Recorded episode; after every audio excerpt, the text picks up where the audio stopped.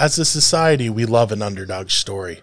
As a matter of fact, we love underdog stories so much that oftentimes we resent those who accomplish an abundance of success. As success ebbs and flows, we see drivers be cheered for their early successes only to be lamented once a certain level has been achieved.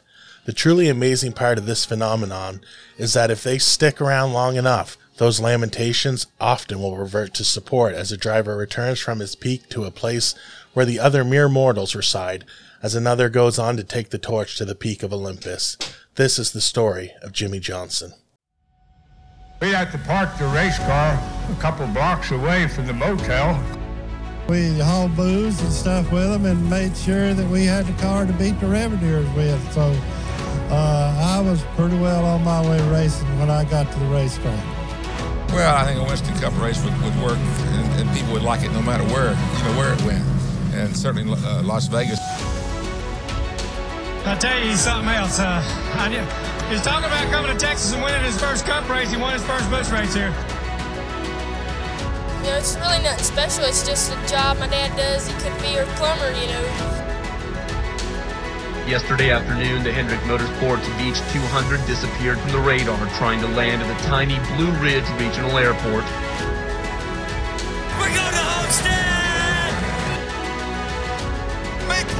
Richard Petty and Dale Earnhardt. There's another seven-time champ.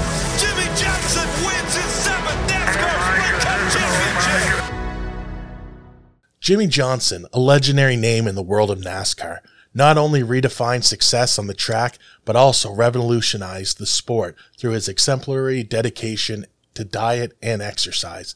His impact extended far beyond his championship titles, as his commitment to physical fitness and wellness set new standards for drivers and prompted significant changes within the NASCAR community.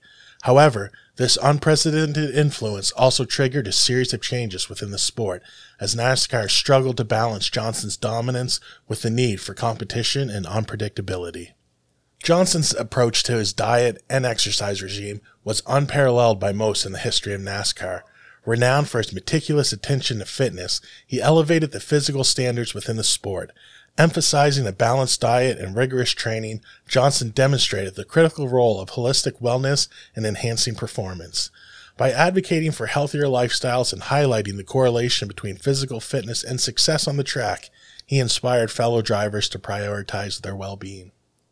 The ripple effect of Johnson's influence was palpable. Many drivers began adopting similar dietary plans and exercise routines, acknowledging the direct impact on their performance. Johnson's commitment to fitness prompted a cultural shift within NASCAR, fostering a more health conscious environment and emphasizing the significance of athletes' overall well being. Drivers previously accustomed to traditional training methods gradually recognized the necessity of integrating comprehensive wellness practices into their routine, leading to a collective elevation of physical standards across the sport.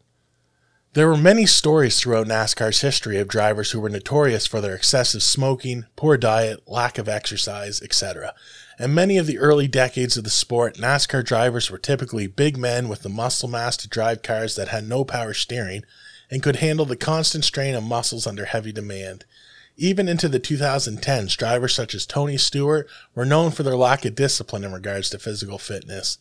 Johnson was known to do long distance cycling even while at the track.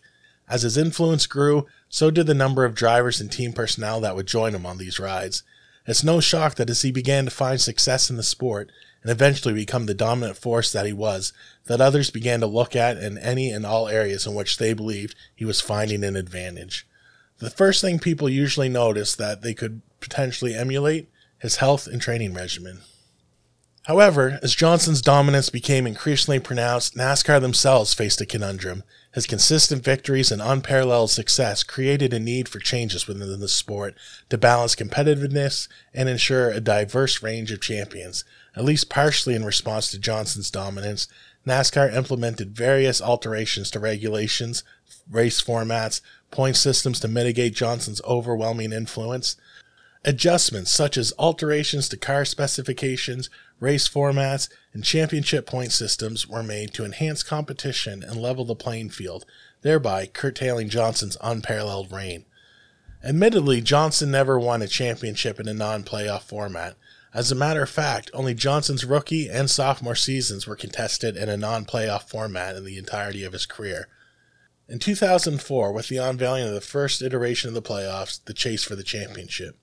It was in this era that Jimmie Johnson and his crew chief Chad Knaus would exist at their most dominant level, winning every championship from 2006 until the format was changed in 2010. Hey guys! I hope you're enjoying this episode of the 10 most influential people in NASCAR.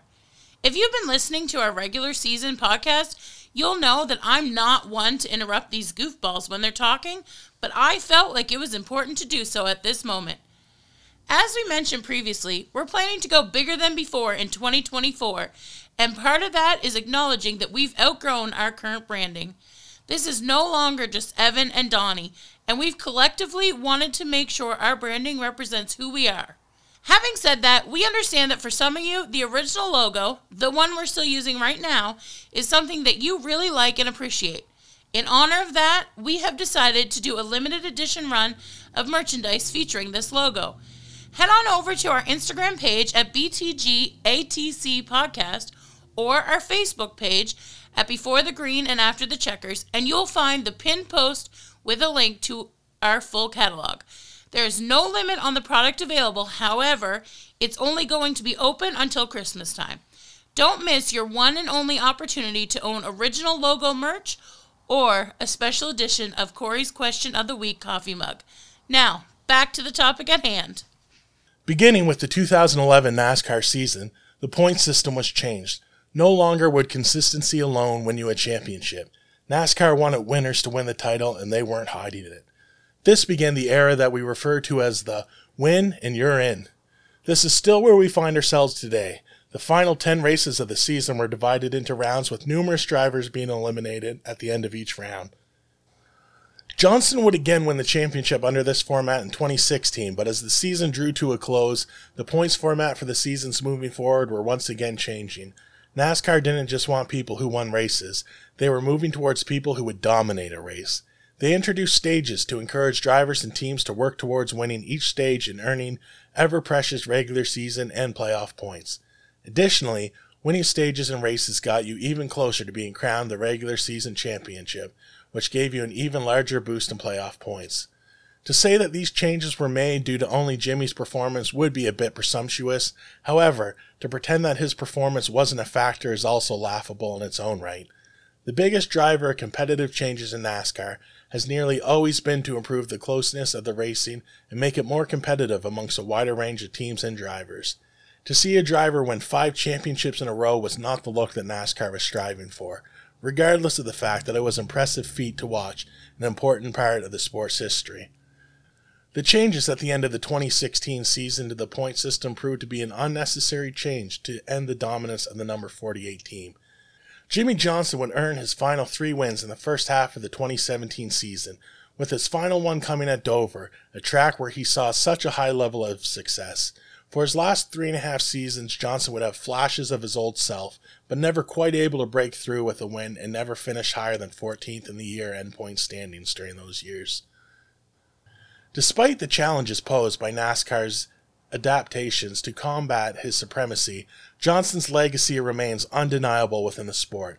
His trailblazing commitment to wellness and fitness redefined the standards for drivers, leaving an enduring impact on NASCAR's culture.